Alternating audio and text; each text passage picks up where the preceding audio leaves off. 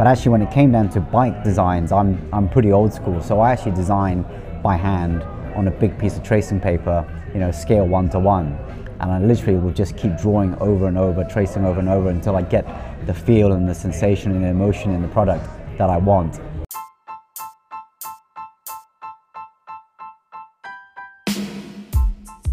G'day, hello, and welcome back. Uh, 2019 Pedaling Podcast is uh, back in action.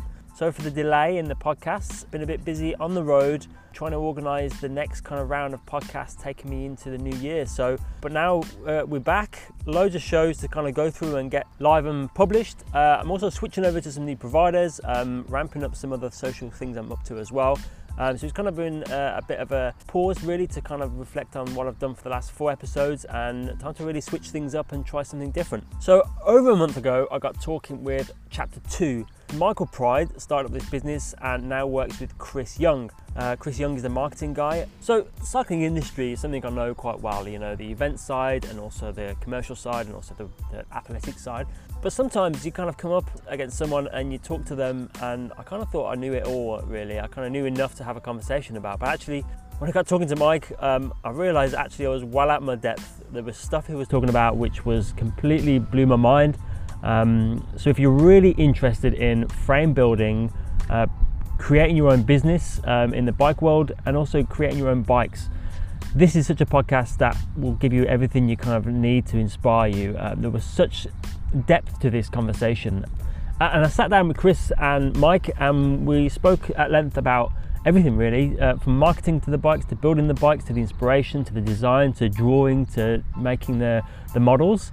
Uh, and actually became quite a big conversation that on reflection I'm going to split it into two. So we're going to talk with Mike, which is the conversation you're going to hear now, uh, and we're going to release a bonus episode, which is talking to Chris more about the marketing of uh, said bike brand. So chapter two, tune in, listen. If you got any feedback, hit me up on the Instagram, Peddling Podcast, and I'm also on a new podcast hosting service called Anchor. Uh, if you use that, it's a great little tool. Uh, I'm going to use it more often and share with you guys what I'm kind of doing on it. Uh, you can also feedback on the show with audio. I can have conversations on it as well. So uh, it'd be quite exciting to really kind of get to know this new tool.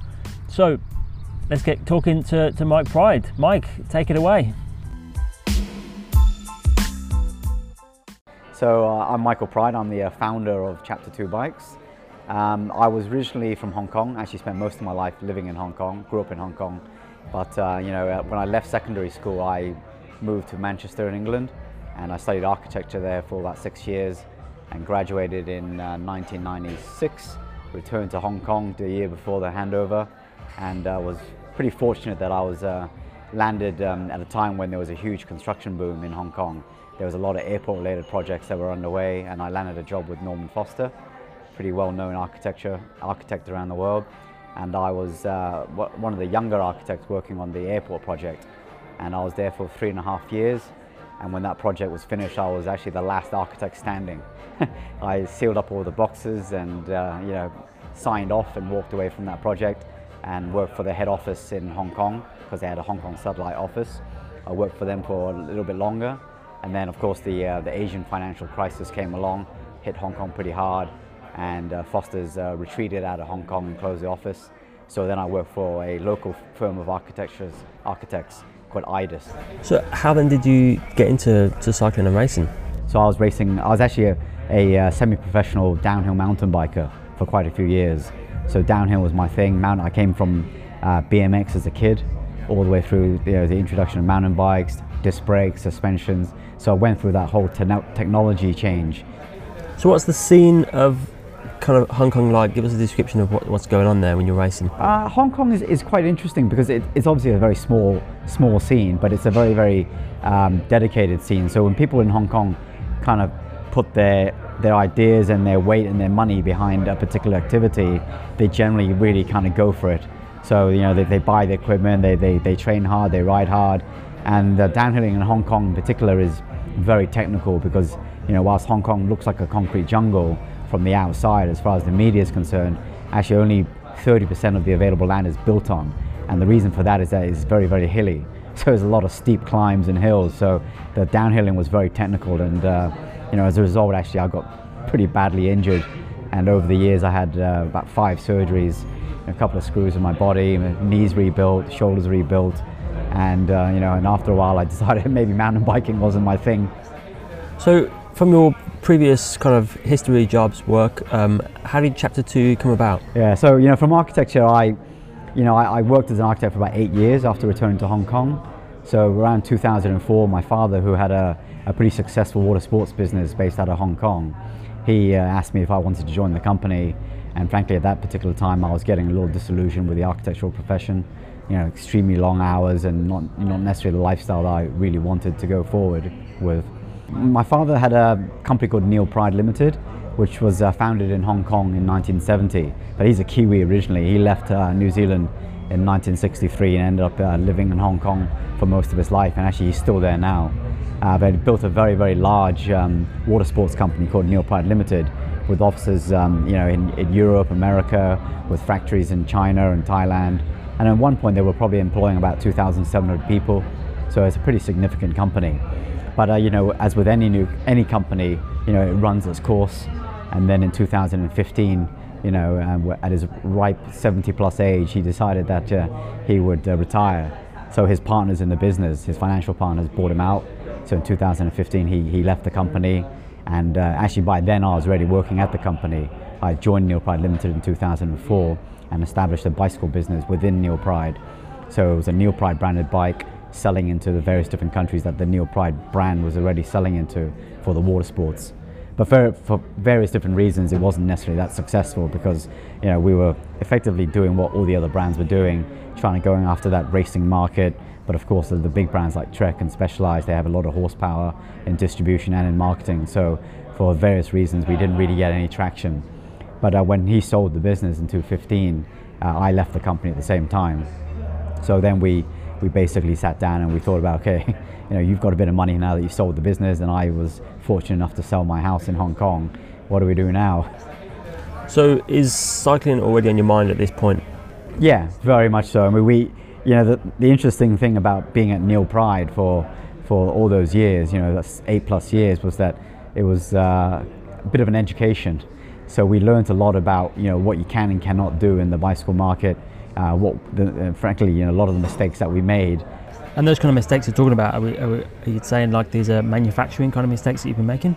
Uh, no, not at all. The manufacturing part um, in Asia is actually incredibly mature and very sophisticated. So the factories in, in uh, China and in Vietnam and, and, Taiwan can make extremely good products, good engineering.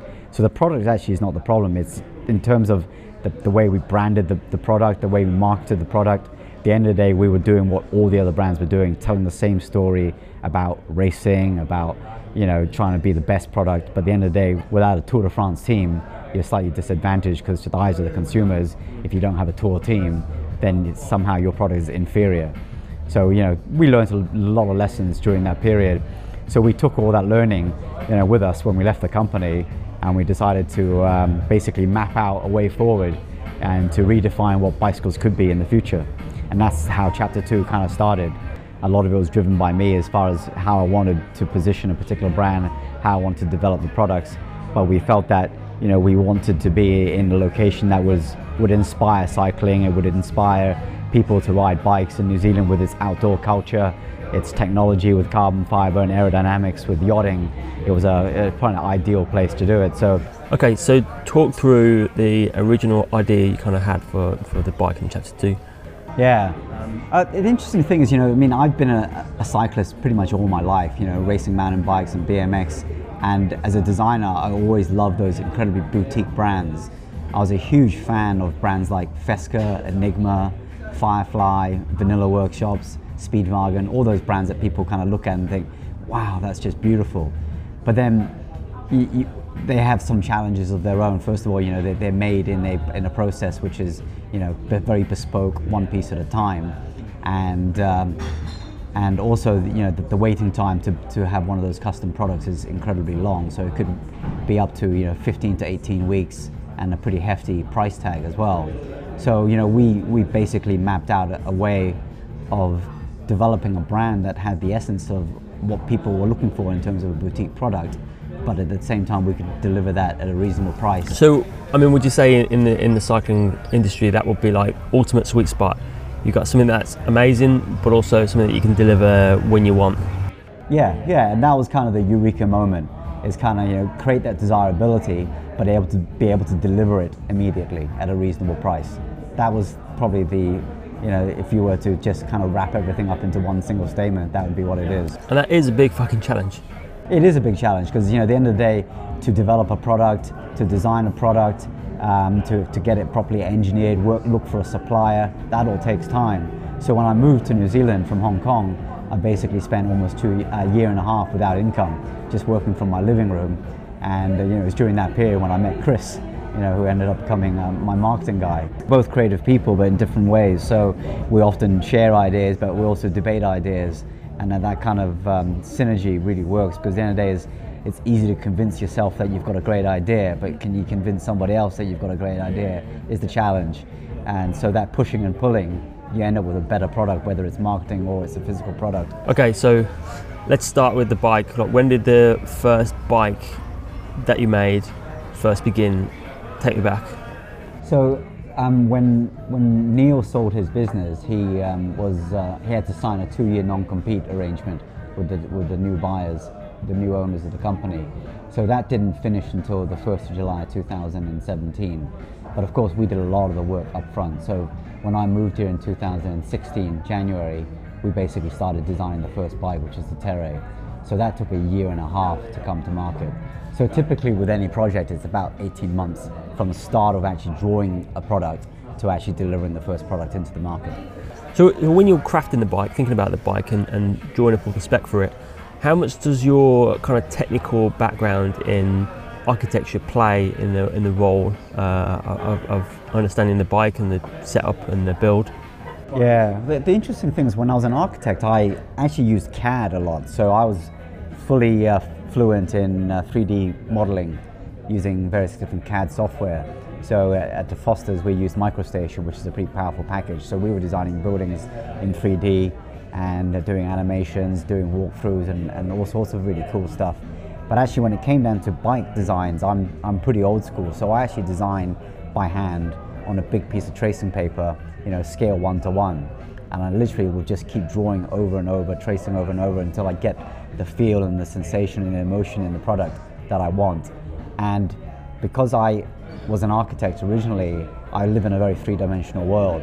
So even though I'm drawing in two dimensions, like a side view, always in my head, I know exactly how the tube sections look. If I was to rotate the frame, how it would look. So I'm very, very aware how it would look as a finished product. So after I've designed it in 2D, it's a case of then taking sections every 10, 15 centimeters along each tube to define the different sectional profiles and then to use you know various different companies we have in New Zealand or we, with our suppliers to then extrapolate that into a 3D 3D model. So it sounds like to me like you're obviously quite uh, creative and you're kind of free to just kind of do what you want, sketch what you want, and, and, build something you want. So, but are there any constraints kind of like holding you back, um, just like you're doing kind of anything you do want to do? There are there are constraints. I mean, there are a couple of constraints. The the key one is probably the UCI rules. So the UCI predict, basically, you know, prescribes certain rules that and how you can design the bike in terms of the box rules. So each tube section has to sit inside an eight centimeter box and it has to be a, di a diamond shaped frame, which is why every bike in the Pro Tour level, you know, by the time you strip the paint off, looks quite similar. So there are some dimensional requirements that you need to, to fit, okay? But then on top of that, there's there's uh, budgeting requirements. So you know, people think that just because you can design a bike, you know, it could be the most expensive bike, but then they, you know, the, the, most expensive bike isn't necessarily the one that sells in the market. So when we start a project, we've always got a price in the fact from the factory in mind. So what is the, the factory price that we're going to get? So it's about designing the product, working extremely closely with the factory to define the various characteristics such as the head tube stiffness, bottom bracket stiffness, because if you put a lot of stiffness in there, you know, and you add a lot of carbon in there, it can add weight, it could actually dull the quality of the frame. So it's trying to keep all those balances together to get the perfect product at the price that you need out of the factory so that you can sell it in the market at a reasonable price. So when, you're sketching away, you're thinking about the design, you know, how much of a role does your experience in racing, cycling and your previous kind of uh, roles kind of play a factor in it? And uh, really, I want to know like, what's your kind of thinking when you're doing it? How does your mind kind of work around the, the sketching, the design, the thinking? Yeah, it, it kind of goes both ways because often, sometimes when when you're designing something, you know, you, you kind of have that spur of moment where you're incredibly creative for those couple of days and you're drawing something really amazing, and then you know you kind of let it sit on the drawing table for a couple of days, and then you come back to it on the third or fourth day and you look at it and you think, oh my god, what the hell was I thinking? You know, I, I, I like things to be very simple. I like the silhouette of the bike to be very, very clean. So when we designed the Tere, I started with a, with a classic horizontal top tube. You know, having been in cycling for all those years, I started in the old days of uh, Colnago and Pinarello, all the steel and aluminium frames that they had, which went up in one centimeter increments. You know, it was actually giant bikes who created the whole sloping top tube. But throughout my, my kind of riding time when I was racing as a youngster, it was all horizontal top tubes. So I, I kind of had that idea that I wanted to design something that had a classic look. So it was all about the silhouette. So I, I didn't really look at the, the profiles in terms of the sections and the three dimensions. I started with just looking at a very clean and simple silhouette of the bike. So very black on white. If you were to paint the frame black, how it would stand out against the back, the white background and things like that. And then after that, when I was happy with the silhouette, then I went back and said, okay, so we've got a really nice looking silhouette now, and how do you apply the modern technology to it, which is aerodynamics, the way you put the carbon fiber on the frame, the stiffness that you wanted. So, and there's always a bit of a push and pull because sometimes the tube, sec- tube sections don't necessarily work that well mechanically or in engineering terms. So then you have to go back and adjust it. So there's always this tension between performance and aesthetics, and it's about working working those different kind of uh, parameters into something that you really want. Okay, so what so what happens from there then? So you've, you've, sketched it all out, you've got your design, you know what you want. Um, what's kind of the next steps from there before kind of like going to production? There must be like a, a middle ground that you need to test and, and create a, a, prototype and stuff like that. So how does all that work? So what we do is that we get a 3D uh, prototype made and it's not a 3D printing, we just basically CNC the, uh, the entire frame out of a big block of ABS. So, so for those that don't know, kind of explain what the CNC machining is. Yeah, CNC is um, it's like a milling machine. So it's a, it's a drill piece which is flat at the bottom, and it basically cuts away layers of material. So you know the more sophisticated machines they are what we call a five-axis uh, axis um, you know 3D cutting machine.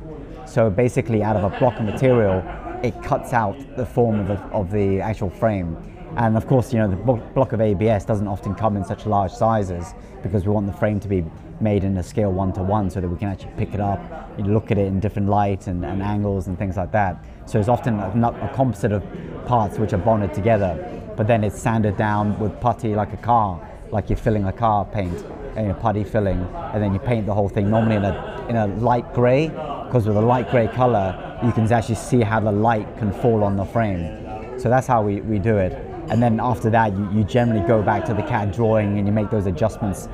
After that it's a bit of leap of faith because you know you then reverse engineer the frame into a mold, which is a stainless steel clamshell mold. So the CNC uh, prototype you've made and set up, I mean, is there any kind of functional way to use that and test that yourself? No, the, the CNC frame is purely on an aesthetic level. Okay. So it, it's, it's non-structural, it's made out of ABS. So what we do then is that basically, you know, the frame ABS is a positive because it's a solid material. Then they reverse engineering it so that you basically have the negative. So you've got the left and right clamshell molds. And then from there, you actually lay the carbon fiber inside the molds and you make the first pro prototype. And based on you know engineering principles and carbon layups that we work with the factory on, we're pretty close to meeting the various international standards and also the stiffness to weight ratios that we want and then you make that first frame and then there's a, there's a process for about three or four weeks where you're putting the, the frame onto various machines to test those KPIs and then you adjust the carbon fiber layups up or down in various different areas within the frame to dial that, that performance that you want. And it's a bit of a dark art. There isn't a science to it where you can just work out the numbers. Just through years of experience, I know that a deflection of the bottom bracket in a particular way will, will feel a particular way when you're riding it, and it's the same for the head tube. So the head tube and the bottom bracket are the two main areas that defines the quality of the ride and the performance of the frame. So that's that's what we work spend and spend a lot of time working on. So can you tell me a bit more about the the, the, the actual frame then? So materials being used and how does that kind of all work and what kind of thoughts go into that? Yeah, well, there's a couple of factors. For example, we we only use Toray carbon, and Toray are the market leaders in composites for sporting goods. So they make tennis rackets, they make uh, parts for yachts and bicycle business as well, as well as aerospace. So all of our frames are 100% Toray carbon, made from Japan. You know, the, so the quality and the tolerances on that particular um, product is very, very high. So you know that because the tolerances are so tight, you don't have to add excess material in there to get the performance that you want. So therefore you can keep the weight relatively low. Okay, so I can't really comment on some of these other uh, brands and products that you see in the more mass market, but I suspect that they're probably using carbon fiber from other sources. You know, so the so the first point is, is always the, choosing the correct carbon fiber, and then the second point is is defining the KPIs. So it's the head tube to stiffness, bottom bracket stiffness, the seat seat post stiffness, all those things that that encapsulates the quality of the ride and the quality of the performance. And like I said, it's not a science; it's a bit of a dark art, and it's just through and through feel and through experience that you know that okay, if I had a head tube of this stiffness, the steering is going to be good. However, vertically, it's still going to be compliant enough to take the sting out of any road chatter or big bumps and things like that. So you know, I don't give that away easily. So it's it's a bit of the IP within my own mind about how I design bikes. Okay, so I've got to ask because the stiffness of frames is the most talked about thing, and I guess flexibleness as well. Like, how, how does all that kind of play a role in when you're building a bike? Yeah, it, it, it can mean in different ways. So if, if I look at the um, the bottom bracket on its own, for example, so if the bottom bracket is stiff, it means that the pedal force that you're putting into the pedals that transfers through the crank and through the chain into the rear wheel, the power that you're putting in there, you're not losing that through the actual structure. It gets directed straight to the back wheel. Okay, so that's that's in terms of like forward propulsion. But at the same time, if you design a frame where the vertical compliance is too stiff, it means that when you're seated on the bike, you know, every little bump that you hit, every little chatter that you get on the roads, especially in New Zealand where the roads are not sealed, is incredibly uncomfortable. So, you know, over a long period of, of riding of, you know, say over an hour and a half, that kind of fatigue and that vibration that comes through to you through the saddle and through the handlebars can actually make you more tired and fatigued. So there's a lot of these different types of KPIs that work together and sometimes against one another. So by having a, a bottom bracket that's too stiff, it, it's good for the power, but then it could be uncomfortable. Having a seat stay which is too stiff, you know, means that the frame doesn't twist so much, so it means it's uncomfortable. But then, you know, so it's always, it's, I wouldn't use the word compromise, but it's just finding that perfect kind of um, recipe that gets you the feel that you want. And it changes from bike to bike. So our first bike, which is the all-round bike, the Tere, we wanted that to feel a particular way. It's not a pure racing bike, but it has racing performance. So it's got some performance uh, comfort built into it. But then with our Rere which is an aero road bike, it's purely about aerodynamics. So when we start a new project, we're trying to define who would buy this bike. You know, what is your typical consumer that you're trying to attract in terms of performance, in terms of price point. So we design around that to fit that requirement. So okay, so from then on, then to what what happens? Do you, when do you make that commitment? When do you push the button and say, okay, let's go? Yeah, well, what we what we do is that we we're managing our suppliers on, on a monthly level. So what we do is we we call that uh, continuous manufacturing. So the really big guys that specialize in the Treks of the world, you know, they have to place orders, you know, and make forecasts to their suppliers a year in advance. So they're, they're basically trying to predict and forecast what their demand is for the product. But of course, with a startup and a small boutique brand like us, we have a little bit more flexibility. We're quite nimble. So what we try to do is that we're doing constant manufacturing. So we're making quantities slowly per month and we're, getting deliveries on a monthly level from the factories and we're replenishing what we sell. And there's a certain advantage to that because we can also measure how the market is responding with our product and not get overcommitted on inventory. So by, by you know, turning the, the gas on and off effectively on the manufacturing, we can, you know, we can basically either sell more or sell less without getting caught out in too much inventory or too less inventory. And so this is that you know that amazing sweet spot we were talking about earlier, that vanilla workshop type craftsmanship, as well as mass market, and being able to get the bike to people quickly as possible. Yeah, I mean those guys make amazingly beautiful bikes, but at the end of the day, it's one guy or two guys with a blowtorch in a garage making a beautiful bike. You know, but you know what we're trying to do here is make a beautiful looking bike, but with a process that has performance built into it.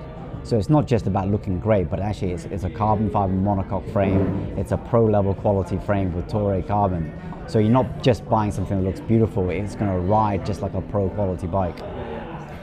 All right, so, so like, so what do you do then? So what's this, how do you supply people? Like, do you go direct to consumers? Do you go through um, trade? Like, how does all that kind of whole next big chunk of work happen? Yeah, we, actually, it depends on which market. So we've, as with any startup, you know, but after you've kind of pulled the trigger and started the business, you're, you're navigating change. So, you know, the original plan for Chapter 2 was to go with a much more direct model. But actually, we found that within Asia, we had a lot of traction with dealers. So, bike shops in Asia really loved the product and they wanted to be involved. So with, with, the way in which we priced the product and the manufacturing costs that we had, there was actually sufficient margin in the business to offer them a slice of the pie as well. So actually the reason why we've been able to get uh, so much traction in Asia is because we've, we've decided to always work with just the best dealer. So instead of trying to sell to a lot of different dealers in a lot of these Asian cities like you know, like in uh, Kuala Lumpur and Bangkok, we try to work with just a select small quantity of dealers, but make sure that they're really professional dealers, they have the right kind of clientele, they're really service driven and community driven shops because they're the shops which are surviving and, and thriving in this internet age because they're much more focused on service and on communities. So they have a loyal set of customers which we can then deliver product to. So can you talk me through kind of what the market's like in, in Asia and how it all kind of works? Um, so in Asia, we're pretty much, you know, I would say that we're an Asia Pacific brand. So we started off in New Zealand as a brand, but we do a lot of our uh, product quality control and, and inventory management out of our Hong Kong office. So we're actually delivering products from our Hong Kong office. And with New Zealand and, and um, you know, Hong Kong, we have actually a pretty large part of the market sitting in between with uh, you know pretty affluent clientele. So people love the sport, they, they, they love to ride and they love to spend their money. So we've actually been able to capture a lot of the market share in Asia because of our positioning as far as the business and the brand is concerned. So the, the, the, way you set things up over in Asia, um, working with more independent bike shops, um, allowing customers to kind of build their own specs with your um, frame sets, would you say that's the, the most obvious way to go and, and, and does it really work? Well, we're, we're not trying to exclude the dealer. I mean, you know, there's this kind of modern conception that, you know, because you're on the internet, you have to cut out the business end of things. At the end of the day, the dealers, they serve an incredibly important part of the buying process for a consumer. You know, first of all, they have a, they provide a touch point, a point where people can ask questions, they can feel the bike, see the bike, and uh, you know, actually just get to appreciate the quality of the design. But at the end of the day, you know, we want to be able to provide bikes which are really beautiful. And these shops, and these very boutique shops that we're in, they're positioned in a particular way that can actually sell that type of product. And because we only sell frame sets, it actually engages the dealer in a process of bespoke designing the bike for them. So it's not just a case of going in there and the consumer having a particular price point in mind and being shown a 105 bike or an Ultegra bike. Buying a Chapter 2 bike is it's a bit like a project. You know, you go in there, you select the frame that you want, the color that you want, the bike shop will help you size it up and then help you to select all the components that you need or the ones that you want based on your budget. So, you know, whilst we don't sell a complete bike, what you see on Instagram is a pretty good reflection of the type of clients that we have because all the bikes that you see on, on social media are all built with Campagnolo Super Record, ETAP, only the best products. So people are taking the opportunity to buy something which is really beautiful and bespoke with good performance and to build their dream bike. So when I spoke to Alistair Worrall um, over at Worrall's, one of the questions I asked him, put towards him was like, you had to give advice to anyone opening a bike shop, um, what would that be? And interestingly, I mean, quite obviously, was know your market, know who you're talking to, know how you're going to communicate to them. Um, uh, would you say you've, you've done something similar here with uh, Chapter 2? Yeah, we're trying to carve out a niche. I think the end is you can't be everything to everybody. You know, I mean, we don't want to dilute our brand message by trying to sell, you know, kids bikes, mum and pop bikes, commuter bikes. At the end of the day, I have my particular passion, my particular DNA, and I know where my brand wants to go. And I don't want to dilute that by producing everything just because I have a channel to sell it through. At the end of the day, I want products that I can ride myself, things that inspire me. So a lot of it is, is inspired by what I want to ride more than anything else. And thankfully that's transpired into a product that people also like. All right, let's talk the, the, the, the holy grail of uh, any kind of bike business, or any business really, uh, marketing. Um, how, how do you go about it? Like you're building a bike, you've got a bike ready. How do you actually tell people what you've got and how you do it and what's important to you and why they should buy it? I think, you know, as, as with any brand, I think the first touch point often with a lot of consumers is social media. So we've spent quite a lot of time and effort to develop a, a, good following. And whilst it's still building and it's still in its infancy, I think the foundations of what we're building is really strong. So we have a particular brand DNA and we're trying to develop that into a much larger audience. And you know that involves a certain amount of um, social media paid advertising to help reach a, a broader audience. But you know, we try to define what the message is all the time, and it's very, very clear. Um, but you know, the end of the day is, as a consumer, people get their information from many, many different sources. You know, there, there are guys who ride and, and, and they live in coffee shops and they live on Instagram and Facebook, but there's definitely a generation out there who don't really use social media that much. It's not an important part of their life. They still like to pick up a magazine, they like to read a magazine, it's a coffee table kind of experience. But then there's the other part, which is people who, who go on the internet, they Google for particular products or particular brands, and they try and find out who we are, you know, what we're all about.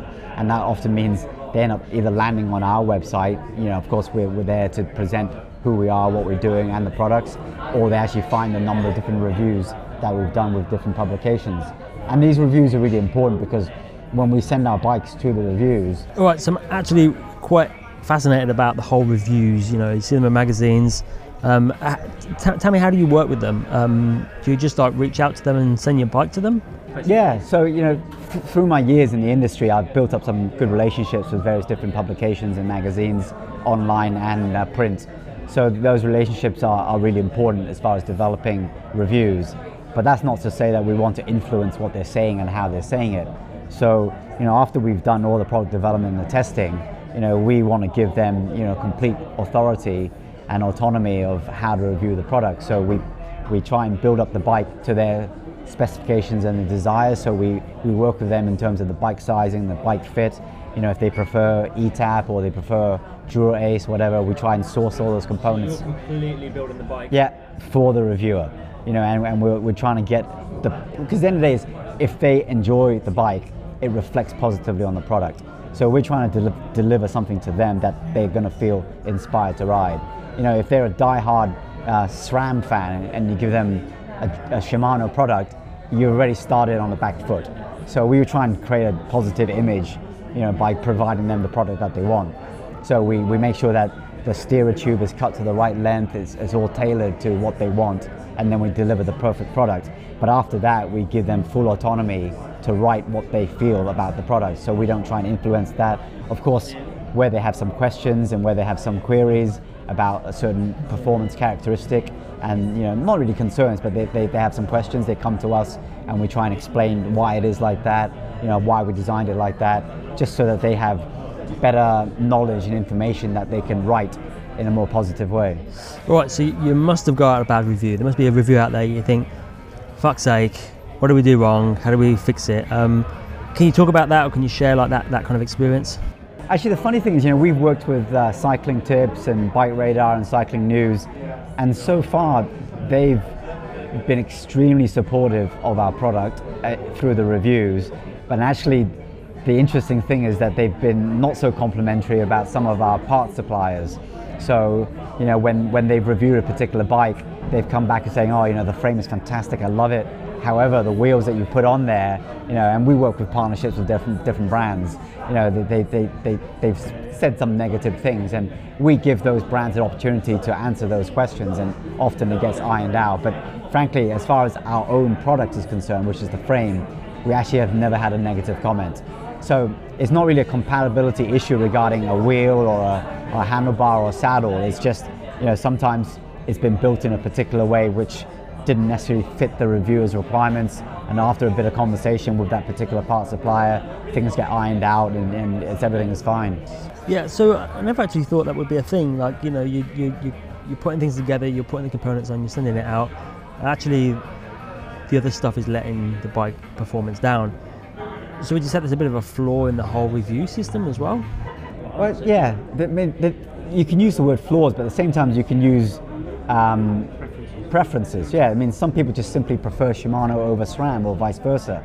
And um, also, the important thing to, to also emphasize is that you know the bicycle frame is just part of the equation. You know, you could have a you know the most expensive frame in the world, but if you put some really poor quality wheels on there, it's still going to be a bad bike. So, you know, we try and work with our various different partners uh, in components and stuff like that to match the frame that we're trying to promote with a particular wheel set that we think is, is the best match. So for the Tere, which is an all-round bike, we would match that with a 35 or 40 millimeter deep carbon wheel. But then with our Rere, which is a, our aero road bike, we'd go for slightly deeper wheels, like a 50, because you're trying to emphasize the aerodynamic performance of that particular bike, not only through the frame, but through the component choice. So we're tailor making, not tailor making, but we're tailoring the requirements of all the parts and the components that go on the frame in order to give the, the, the effect that we want in terms of the performance. And of course, that often reflects positively on the actual review. Okay, okay, so let's pretend we've jumped in a lift. We're going up 45 uh, floors, and you've got uh, 30 seconds to chat to me about, you know, why I should buy a Chapter 2 bike. How would you, how would you hit me with, uh, with your elevator pitch? I think my, my elevator pitch there would be if you're looking for something that's really unique, boutique, got an interesting story, is priced well, and has incredibly good performance, Chapter 2 is a very viable option. Okay, there's many brands out there, but if you're looking for something different and unique, definitely we offer something really good. Okay, so, so hit me with the two big differences between the, the two bikes you currently have out on the market, probably three by the time this uh, podcast goes live. Okay, so the Tere was our first bike, launched last July, and as I said earlier, we designed that to be an all-round bike. It's got uh, good performance in pretty much in every area. It's got good performance in aerodynamics because we designed it um, in the wind tunnel at Auckland University. We're using Kammtail design, which is a truncated aerofoil shape. Um, and that pretty much can do everything. It can sprint, it can ride up mountains, it's pretty comfortable. We've designed the seat post with a bit of comfort in there. You can ride that all day, but you can race that as well. But then we also recognize that there are people who really want a pure aero frame. So that's where the Rere comes in. So even before we launched the Tere, well, our first model, before that came to market on the 1st of July, the Rere was already on the drawing boards. It was ready in full development mode. And we knew that, okay, we wanted to differentiate the two different parts of the, the business. One was an all-round bike, one was an aero road model. And, you know, and thankfully, you know, we, we delivered a, a really nice product. So the Rere is somebody who's, you know, may not live in a very hilly kind of place, you know, some flats. They, they uh, love to ride, you know, aero fast bike, but often from time to time they may want to do some triathlon or a time trial. And we designed the seat post that can be reversed. So when you reverse the seat post, it actually moves the saddle forward by 34 millimeters, which is against the UCI rules. But when you're doing, you know, a triathlon, you know, it's not under UCI rules. You're going to be in a better position for aerodynamics. So it's about trying to design two different bikes that meets two different market segments. So what makes an aero bike then? So if someone's looking for an aero bike, what would they, uh, what, what kind of spec would they be looking for? With the aero bike, you know, the, the, the lateral stiffness is often the, the, biggest challenge. So because the aero profiles are, are narrow, you're trying to get the stiffness that you need in the bottom bracket and the various different areas. And you often have to do that through engineering. So we want the performance through the shape of it in terms of aerodynamics, but we don't want a, the bike to be too soft laterally. So we actually spend a lot of time engineering the carbon fiber and putting the right type of carbon fiber layup and the right grade of carbon fiber in specific locations to get the performance that we need. And to, to kind of reverse engineer that into the stiffness that we can actually match the Tere, it means that the price goes up. which is one of the reasons why the Rere is, is that the price point is a little bit higher because the carbon fiber that's in there is a higher grade, higher tensile strength to get the stiffness that we want. You mentioned not taking this out in the hills, the aero bike, um, and for people that are really on a flatter kind of area, like, what, why is it so important not to be riding this in the hills? Um, you know, at the end of the day, you know, they have different bikes for different uh, purposes. So a pure climbing bike. Yeah, exactly. Yeah, and that gives us the opportunity to sell more bikes at the same time, of course, which is always nice.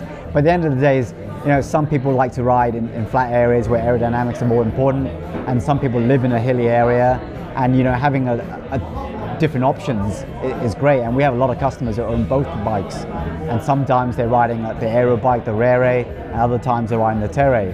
And we give that choice and option to the consumer.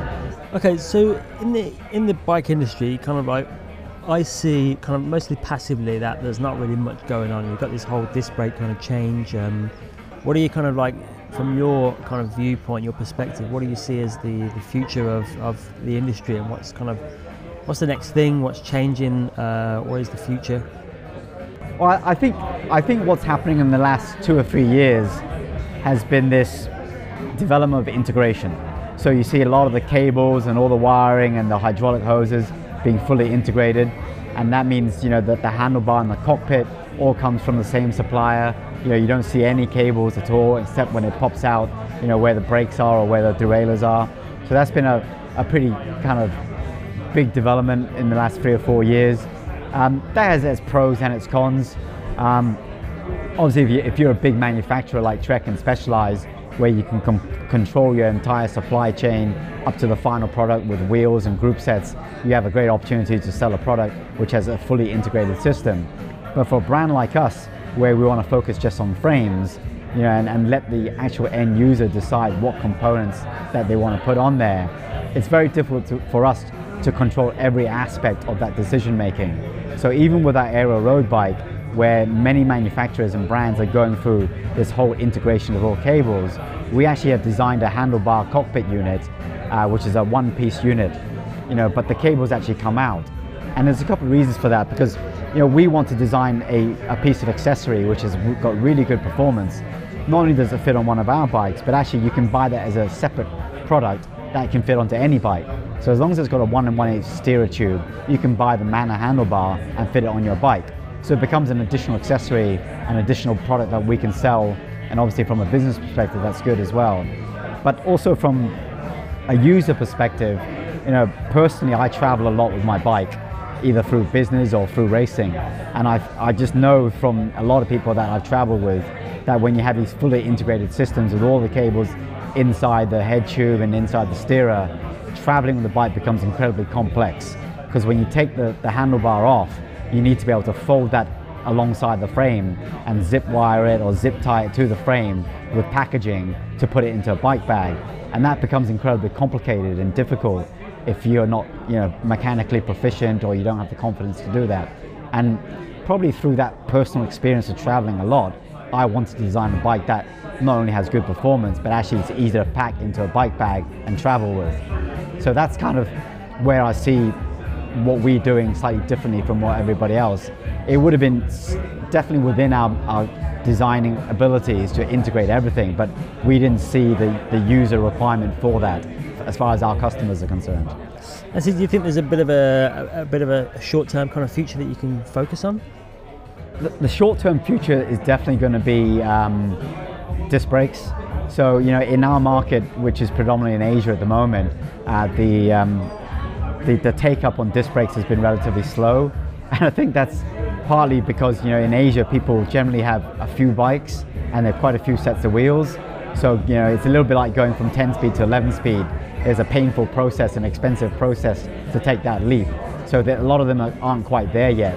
And because they, the market hasn't seen that requirement in the Asian market, it also means that the suppliers aren't necessarily supplying all the group sets and the components for disc brakes and the wheels aren't available in the local market. But I think you know, since 2008, this year, just before the Tour de France, the UCI have, have formally removed this so-called trial period for disc brakes. So now all the pro teams and through their sponsorship are pushing uh, disc brakes. So I think you know in the Asian market where the, what the pros ride is, is quite influential, we're going to see the adoption of disc brakes grow very, very rapidly. We already see this in Europe and America where they're looking for more just performance and the disc brake is, is clearly a better option. So we see that in the, in the short term future at least, the disc brake is going to grow very, very quickly. And frankly, from our perspective, it would make business a lot easier if the rim brake disappeared altogether, because then our stock management and our R&D and our mold costs and things like that would be significantly simplified, because it would just become a single product. So, what about working with um, with pro teams to help push the, product uh, and how market it? You know, what, what's your kind of view on it? And you mentioned about the Tour de France, and you have to kind of be there to, to really make a product work. Um, but you're also committed to working with um, an American cycling team. Um, what, what, was the experience working with them? I think when you're looking at it purely from a business point of view, um, you know, having a, a, pro team is only really relevant, and the return on invest makes sense if you're at the Tour de France. So, for example, um, for any company or brand or, or sponsor involved in in high level sponsorship in cycling, 60% on their return on investment is at the Tour de France alone. So that's why there's this huge pressure for sponsors and companies involved in cycling to be at the Tour de France. So, you know, everybody's pitching to be at the Tour de France because the returns are so much higher. So, conversely, that also means that when you're not at the Tour de France, sponsorship in the sport becomes incredibly difficult to measure and the return on investment becomes diluted and, and minimized. So, my experience when we were sponsoring United Healthcare um, in America when I was running the Neil Pryde brand was that it has limited real exposure. But what it does do, actually, because at the end of the day, you're still putting the product under a professional cycling team, and the the response that you get from the riders and the feedback that you get from the riders will actually help you develop a better product. So it, it, it can work in both ways. I think on a, on a product level, definitely having the products at the pro level will help you de- design and develop a better bike. But at the same time, from a marketing perspective, not being in the Tour de France means that you get discounted significantly in the market as far as exposure is concerned. And you think it's something that you'll probably try and do again?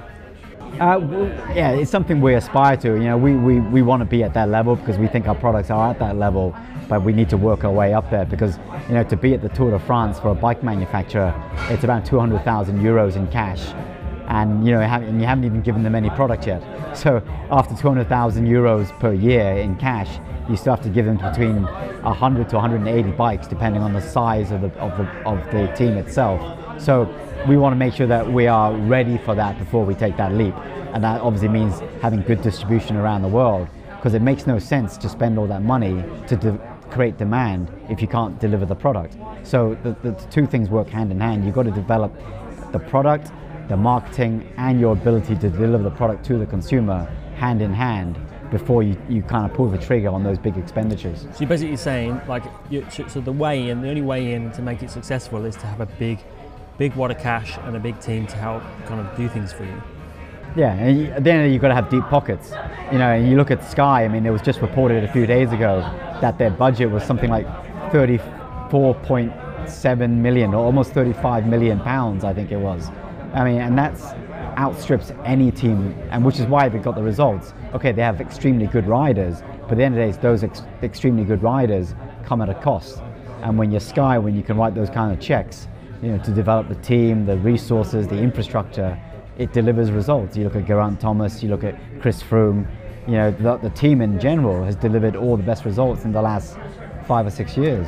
So I've kind of got a, a small example here I kind of want to put to you. Um, I remember um, Rapha was a big part of Team Sky, and allegedly, um, when they kind of decided to pull out, they kind of said that that was not really the kind of sponsorship deal that they thought was going to that, that, that didn't work out basically. Um, do you think there's a, there is a danger of actually, if you do go mainstream, you do work with a big team, that your product could become a bit too mainstream, not the niche kind of uh, product you want to develop anymore, um, and there's no kind of longevity to it? Yeah, it, it's, it's kind of a, a chicken and egg thing. I mean, at the end of the day, as with any business, change happens. Of course, from emotional level, because I've been riding bikes all my life, there's there's an emotional part of me that says I would love to have a Tour de France. Wouldn't it be amazing to have a New Zealand brand, you know, being raced at the Tour de France? I mean, there's an, an emotional desire to be there, but whether that that makes business sense is another thing. And frankly, we probably wouldn't be there for the next four to five years. And between now and then, a lot can change. And frankly, if we can hit the targets that we want in terms of profitability and business without spending that kind of money, well, why go there, right? So there's a business desire, but then there's also an emotional desire, and it's weighing up those those two different things. You know, and, uh, unfortunately, often the, the, business end of it wins because at the end of the day you've got to make money, so you can't avoid that. You know, and writing a check for 200,000 euros, you know, yeah, I don't take that lightly. So one of the things I'm curious about as well is when you kind of look into your brand and, and, and how you how you deliver your proposition. Um, it seems to be obviously focused on the Asian market, which we talked about. So what about the European and the American market? You know, massive, massive players in the in the bike industry.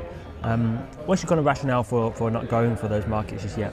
You know, we made a very strategic decision at the beginning when we started Chapter Two to not try and be everywhere because to be everywhere costs a lot of money. To, to be to have presence in all those different markets all around the world costs a significant amount of money because I travel a lot and I have to go to these markets probably two or three times a year. And that amount of time away from the office um, can, can really hurt the business. So that's why Asia Pacific was right for us to tap into because it's extremely accessible for us. And it, as I said earlier, it's, it's cash rich. People love really beautiful looking products that perform well. So we've actually getting a lot of traction in Asia. And with that profit that we earn in Asia, that allows us to invest in infrastructure in Europe and America. the end of the day is we can do the business in Asia from our office in New Zealand or from our, our other office in Hong Kong. But to reach into those much larger markets, the end of the day, you have to actually have an, open a proper office because you know to talk to dealers there and to talk to consumers there, you have to deal with time zones, cultures, languages. There's all those barriers that that prevents you from running the business out of Asia. So we're in the process of trying to develop a strategy and a plan to actually open an office in Europe and one office in America to really kind of leverage those assets to build the business because just doing it from New Zealand is just too challenging. And, and how do you think your, um, your communication, the way you uh, engage and the way you um, deliver your message um, in those markets, do you think it will just be the same uh, as you do in Asia, just kind of like reapplying that back to the American market? Yeah, I, I, think so. I mean, we have a really unique situation in Japan. So, you know, in Japan, we started the business based on a consumer direct business model, and we got a lot of traction very early on. So the business really grew very quickly for us. But then a lot of the dealers who saw what we were doing wanted to understand a little bit more about who we were as a brand, what we were trying to do, and ultimately they wanted part of the business. They wanted to be involved.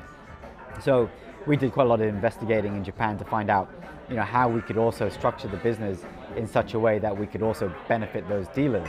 So what we effectively did there was that we restructured our pricing in Japan to such a way that there was sufficient margin in the business to give the dealers the opportunity to buy on the internet. So in Japan, we give the consumers the choice of whether they want to buy from us directly, in which case we ship to their home, or the dealer buys it for them. So a consumer can walk into any shop in Japan, ask for a chapter two, and the, the dealer simply goes on our website. They have a particular discount discount code which they can put onto our website, and they get their margin, and they just get it delivered to their doorstep. The dealer is happy, the consumer's happy because you know the, now the consumer's got a place that they can take the bike to to get it all built up. So it's a really kind of happy medium, and because we only sell frames, the dealer is an integral part of that process. We're not like Canyon where we're trying to exclude the dealer. We're very, very pro dealer and we're trying to integrate them into our business model.